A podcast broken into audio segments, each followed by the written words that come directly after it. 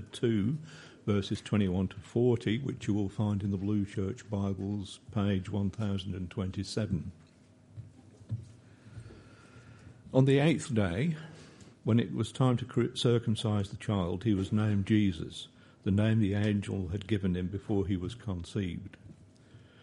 When the time came for the purification rites required by the law of Moses, Joseph and Mary took him to Jerusalem to present him to the Lord, as it is written in the law of the Lord. Every firstborn male is to be consecrated to the Lord, and to offer a sacrifice in keeping with what was said in the law of the Lord a pair of doves or two young pigeons. Now there was a man in Jerusalem called Simeon, who was righteous and devout. He was waiting for the consolation of Israel, and the Holy Spirit was on him. It had been revealed to him by the Holy Spirit that he would not die before he had seen the Lord's Messiah. Moved by the Spirit, he went into the temple courts. When the parents brought in the child Jesus to do for him what, what the custom of the law required, Simeon took him in his arms and praised God, saying, Sovereign Lord, as you have promised, you may now dismiss your servant in peace for my eyes have seen your salvation, which you have prepared in the sight of all nations, a light for the revelation to the Gentiles, and the glory of your people Israel. The child's father and mother marveled at what, he, what was said about him.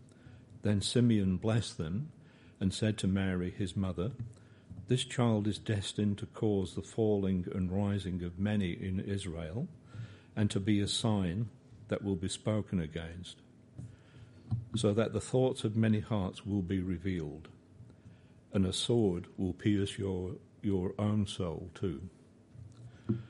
There was also a prophet, Anna, the daughter of Penuel of the tribe of Asher. She was very old. She had lived with her husband seven years after her marriage, and then was a widow until she was 84. She never left the temple, but worshipped night and day, fasting and praying. Coming up to them at that very moment, she gave thanks to God and spoke about the child to all who were looking forward to the redemption of Israel. When Joseph and Mary had done everything required by the law of the Lord, they returned to Galilee, to their own town of Nazareth. And the child grew and became strong he was filled with wisdom, and the grace of God was on him. Well, thank you very much, Stuart. Uh, thank you, Trinity Church Mount Barker, for having me back. Good morning. Uh, my name's Tim. If I haven't had the joy of meeting you before. I'd love to say uh, g'day, a bit of a late Merry Christmas, a bit of an early Happy New Year. Um, but also, I'd love to say, as one of the leaders over next door, a big thank you uh, for sharing the site, for sharing the car park, for sharing the crazy logistics this morning. Uh, just to, you know, kind of, I guess, encourage you, uh, CE Camp at the moment, as far as I'm aware, has about 220 teenagers from all over South Australia uh, here for the week to, to hear God's word taught, to do crazy games, to run around, and prayerfully, uh, for those who don't know Jesus yet, to come to know him. Uh, so thank you for helping out with that. It's really a joy. Well, what are you waiting for? Uh, with Christmas just behind us, uh, maybe you're just waiting for the new year to begin, waiting to have a bit more certainty about what the date is. My hunch is that for many of us, there are, might be something deeper causing us to wait a little bit anxiously. Maybe it's a wait for a loved one uh, to let us know that they're safe. Certainly, over the last couple of weeks, I'm sure many of you have had nervous waits as you've waited to hear about friends, family, their property, how they've been going through the bushfires. I know for me, I've seen my Facebook feed pop up plenty of times with friends who are in Cudlee Creek. Or maybe you're waiting for the results of a medical test. Maybe you're waiting to find a husband or a wife. Maybe you're waiting to fall pregnant. Maybe you're waiting for school to finally be back as a parent or as a child. Maybe you're waiting for your luck to turn around. We all wait, don't we? And I think we can all relate to one of my favorite uh, fictional characters, Homer Simpson, who says, Now we play the waiting game. Ah, the waiting game sucks. Let's play Hungry, Hungry Hippos. Uh, waiting is hard. It's something we all do, isn't it? And when we read through Luke's gospel account, which Stuart read to us just before, we see that Jesus is the one worth waiting for. Uh, in the midst of all the other waiting we do in our life, Jesus is the one that Luke wants to remind us to be waiting for. Jesus is God who became a busy human baby boy, a baby boy born into a poor religious family, a baby boy who was received with great joy by a righteous man and an old widow, a baby boy who was carried out of the temple. So, as we dive into this passage, uh, please join me in prayer. Father God, thank you that you are a God who speaks to us by your word. We pray that as we hear it and as I preach it, that you will help us to hear your voice. In Jesus' name, amen. I'd love to invite you to keep your Bibles open uh, to the passage that was just read out before. Uh, and we see, as we look into this passage, that Mary and Joseph were a poor religious family who walked with God into the temple. Please look with me again at verses 22 to 24. When the time came for the purification rites required by the law of Moses, Joseph and Mary took him to Jerusalem to present him to the Lord. As it is written in the law of the Lord, every firstborn male is to be consecrated to the Lord and to offer a sacrifice in keeping with what is said in the law of the Lord a pair of doves or two young pigeons. Uh, I glossed over verse 21 there, but we saw in verse 21 that Jesus was circumcised and was given the name Jesus, following the law of God given to Joseph and Mary. They're religious parents. They want to obey God, they want to follow his commands. And in that sense, they're not too different to most parents around Australia, I would think. I mean, sure, circumcision is a little bit different in Australia compared to first century Judeo Christian kind of Palestine. But on the other hand, they're following the law, they're following the wisdom of their day. They name their son on the eighth day and they get him circumcised. Standard practice for raising a Jewish kid. Now, full disclosure, I'm not a parent. That might not surprise you given how much sugar I give to kids and youth on camps. But how do you take care of a baby? What are the essentials? Uh, as far as I can tell from my dying pot plants, neglect is not a key ingredient. So I took to Google to find out some of the advice of parenting from the last 100 years. Uh, here's just a couple of highlights. Uh, first of all, in the 1930s, it was a bit of a trend to put babies in cages hanging out of windows to give them a fresh air and a view of the world. Uh, in the 1960s, we had a chestnut of wisdom from Walter W. Sackett Jr., who recommended offering babies black coffee from six months of age. Uh, seeing a few parents looking a little bit cringy there. Of course, more recently, we have the more modern push to help prenatal babies develop by listening to Mozart in the womb. Again, just stock standard wisdom of the day. What's most extraordinary about this part of Jesus' life here in Luke is just how ordinary it is. He's just a run of the mill Jewish baby boy. He's being raised in a well meaning religious family. So after he's circumcised, we fast forward to when Jesus is 40 days old. Now, according to God's law for Jewish people, uh, when mum gave birth to the baby boy, she'd be unclean for 40 days. And then after those 40 days, she was to come to the temple and provide a sacrifice to make her clean again. Now, this isn't really the main point of what's going on here in Luke, but just as a quick aside. Uh, the Bible tends to talk about clean and unclean, these categories. It's talking about association with things touched by death, with things touched by the curse for sin. See, back in Genesis 3, way back at the start of the Bible, when, when humanity first rebelled against God, God placed a curse on childbearing. All of a sudden, childbearing was painful. All of a sudden, it was life threatening. All of a sudden, it was a messy business. Now, it certainly wasn't sinful. That's not what clean and unclean are talking about here. But it was a reminder of sin's effects, a reminder of the curse that was on the world because of sin. And so it was a reminder that us as God's people couldn't just waltz into God's presence. Mary, wanting to honor and obey God, came in to present her purification sacrifice to be made clean again. Now, in verse 24, we noticed that Mary offered a pair of t- doves or two young pigeons. Now, I don't know what you thought of that, but if we actually follow this back to Leviticus 12, verse 8, we notice this description of the offering for purification there. Uh, we see, sorry, it's up on the screens on the sides, but probably not right behind me, uh, that there was to be a purification offering presented.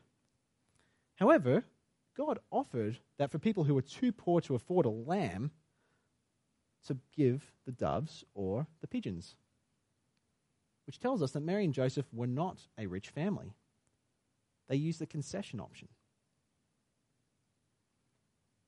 Now, what's incredible there, though, in all of that, is that Jesus, God's own Son, made Mary unclean.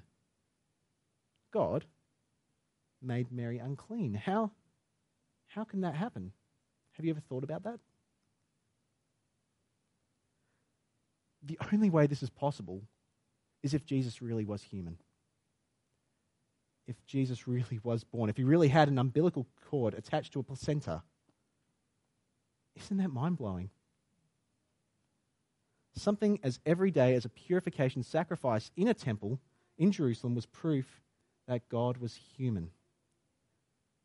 He's not so other and so different anymore that he doesn't get what it's like to be one of us. He truly is one of us, which is great news for us.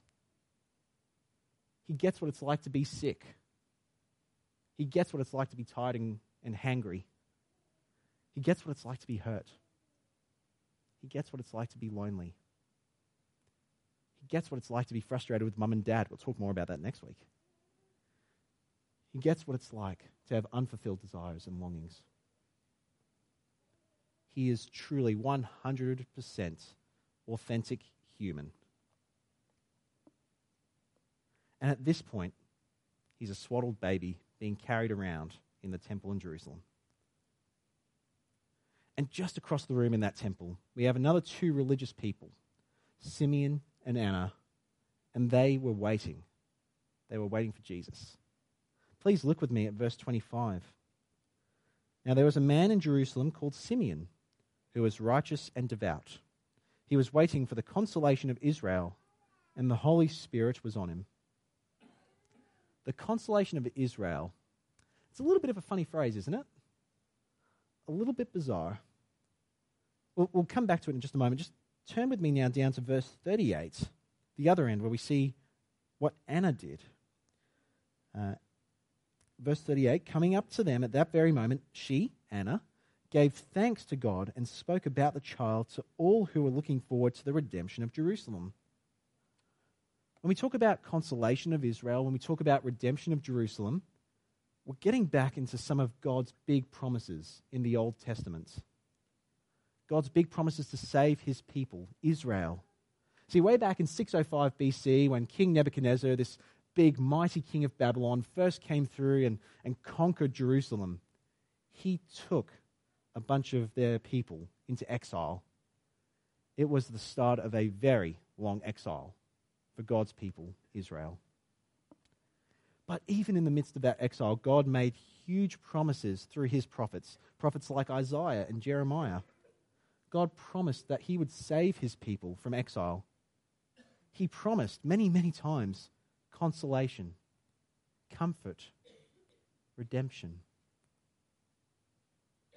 So, what could a righteous man and an old widow, what would cause them to respond to Jesus as this source of consolation, as this source of redemption? He's a baby, he can't even walk yet.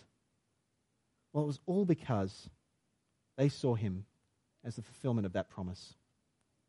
This child, Jesus, was full of promise. Much like us waiting for a cool change, much like our fireys waiting for rain, God's true followers were waiting and longing for his comfort. They were waiting for his Christ. And that's exactly why Simeon responds the way he does down there in verses 28 to 32. Please read it again with me now. Simeon took him in his arms and praised God, saying, Sovereign Lord, as you have promised, You may now dismiss your servants in peace, for my eyes have seen your salvation, which you have prepared in the sight of all nations, a light for revelation to the Gentiles, and the glory of your people Israel. I'm not sure if you noticed it there in verse 30, but Simeon said, My eyes have seen your salvation. He's saying that he had seen God's big rescue plan for the world drenched in sin and in judgment for rebellion. He had seen the God man Jesus who had come to bring the rescue. He had experienced the joy of seeing God's saving plan in action. And not just him either. It wasn't just Simeon who saw it. As we saw it there in verses 31 and 32, this salvation was prepared in the sight of all nations, a light of revelation to the Gentiles. God's saving plans on display for the Gentiles, the non Israelites, as well as the people Israel. Jesus is God's salvation and consolation for the whole world. For everyone who has ever felt the pain of the brokenness in this world, the pain of unfulfilled longings, the pain of unwanted same sex attraction, the pain of loneliness, the pain of being a victim, the pain of addiction. Jesus is God's salvation for us. Jesus is God's salvation for the whole world. Have you ever thought about it like that? Now, even though Jesus is this Savior for us from that brokenness in the world, there's more to it than that. Jesus isn't just a Savior who brings consolation for Israel and Jerusalem, for God's people suffering back in first century Palestine. He's a Savior for the Gentiles too. Which means that the problem Jesus is saving us from has to be bigger than this exile, has to be bigger than just this comfort and redemption from exile for the Jewish people in the first century. It has to be a problem that every human experiences. And I think as we look at this here, as we talk about Christmas, it actually reminds us that this problem is ungratefulness.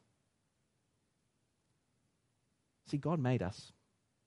God made everything around us. He's the one who deserves our love and our praise. But we don't naturally give it to him, do we? If you're anything like me, you might have a bit of a gratitude problem. And I reckon we especially see it coming out when it comes to Christmas. See, back when I was 10 years old, I was introduced to the wonderful world of Lord of the Rings. Um, everyone know Lord of the Rings? It's, it's not that scary. Excellent. Uh, the Fellowship of the Ring had just come out in cinemas, and for Christmas, my parents bought me the three book volume of The Lord of the Rings. I was so excited about it. Now, we had a bit of delayed Christmas celebration with some of our extended family, and for my Christmas present, my auntie and uncle bought me exactly the same gift. The same edition, everything. Now, 10 year old Tim was not very good at gratitude. I still cringe thinking about this. Uh, when I received the gift, I said, Oh, I already got that from mum and dad. It's worth $40. Can you return it and get me another present for $40? Now, I completely missed the point, didn't I? And maybe that story hits a bit close to home for some of us. I know I still have a gratitude problem. I still focus so much more easily on what I'm given, on the gift itself, than on the person who gives it.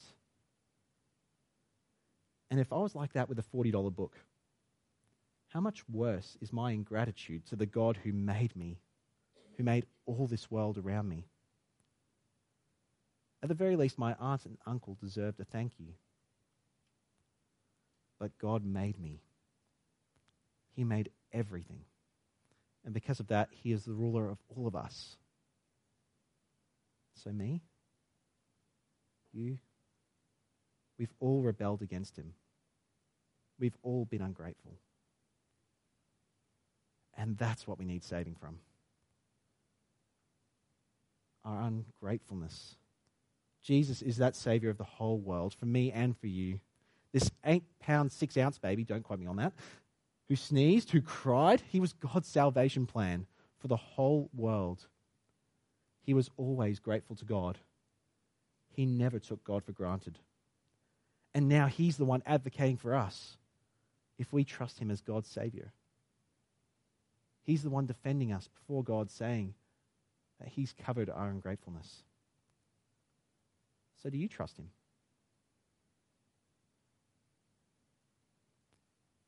Have you said thank you to God for the gift that is Jesus? Now, if you're a follower of Jesus here today, uh, slightly different thing to think about. Do you share Simeon and Anna's vision? Both Simeon and Anna are delighted that Jesus is the Savior, not just for the people of Israel, but for the whole world. Do we realize that Jesus is the Savior for the whole world?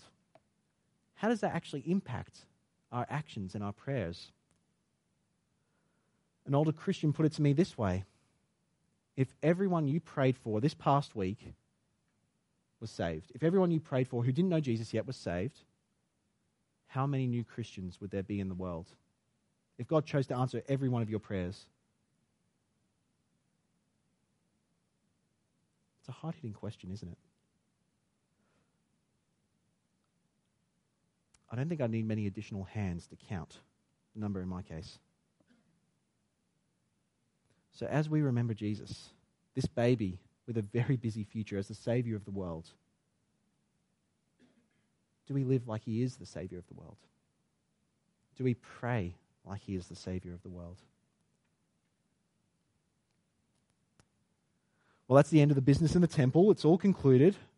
And after that, God was carried out of the temple. Now, please look with me at verses 39 and 40. When Joseph and Mary had done everything required by the law of the Lord, they returned to Galilee, to their own town of Nazareth. And the child grew and became strong, and he was filled with wisdom, and the grace of God was on him. Once again, we are reminded of Mary and Joseph's obedience to God's law, once they fulfilled everything. And we see that Jesus, that God Himself, was carried out of the temple. For Simeon and Anna, that means their, their, their long wait was over. But there's something a bit weird there because Jesus hadn't saved the world yet. He couldn't walk, he couldn't burp himself. No. They had seen enough to know that God was going to keep his promises. See, one Aussie tradition that my wife Chantel and I enjoy joining in on is driving holidays. I feel like that's just something very quintessentially Australian, driving around. Uh, in fact, just recently we actually drove to Melbourne, took the ferry across, and drove around Tassie a bit, and drove back. Um, now, for me, there's always that moment when driving back from kind of the east, when you just get past Murray Bridge, when you hit the southern, southeastern freeway, and you see the freeway, you know, start a freeway. I mean, sure, you've got another 73 k's to go before you hit town, but the second you get onto that freeway, you know that you're on the road home you know that you're on that home stretch. You know it's not long to go. And it's the same for Simeon and Anna. Sure, they haven't reached their destination yet, they haven't seen God's consolation and redemption there, but they've hit the start of the freeway. They've seen God's Savior. And they know it's only a matter of time before they're home. They know it's only a matter of time before this baby grows up and achieves the salvation plan that God had long promised. Jesus was carried out of the temple. He continued to grow, he grew strong. He didn't stay a baby, he grew up. Now, if you're someone here today who doesn't know Jesus yet, it's great that you're here. Why not get to know him? Find out more about who this Jesus is. Find out more about his life. Read the rest of the Gospel of Luke. See him grow up. See him live out his role as Savior of the world. A little bit earlier today, I asked you what you were waiting for. For Simeon and Anna, they were waiting for God's salvation to finally be revealed. They were waiting for a Savior. They were waiting for Jesus.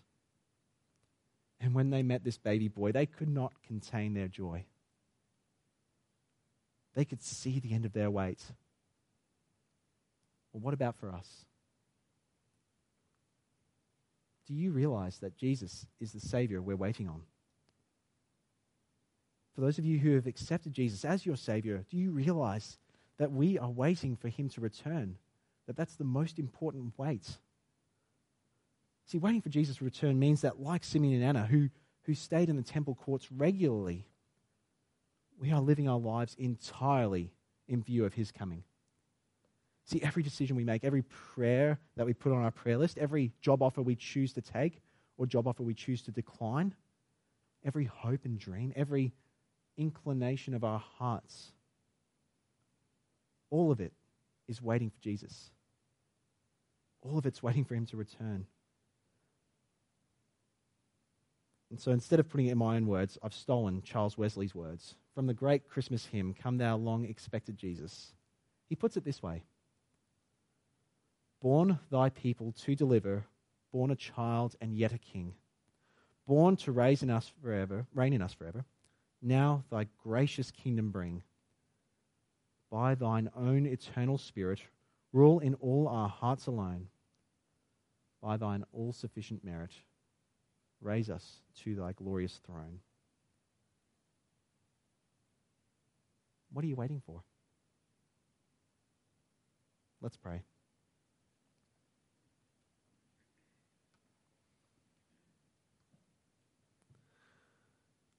Dear God, thank you for Jesus, your Son, this busy baby boy, born Savior of the world by your own eternal Spirit, rule in all our hearts alone. By your all sufficient merit, raise us to your glorious throne. As many Christians have sung in those words, God, we pray that you will help us to wait eagerly and expectantly for Jesus' return. Amen.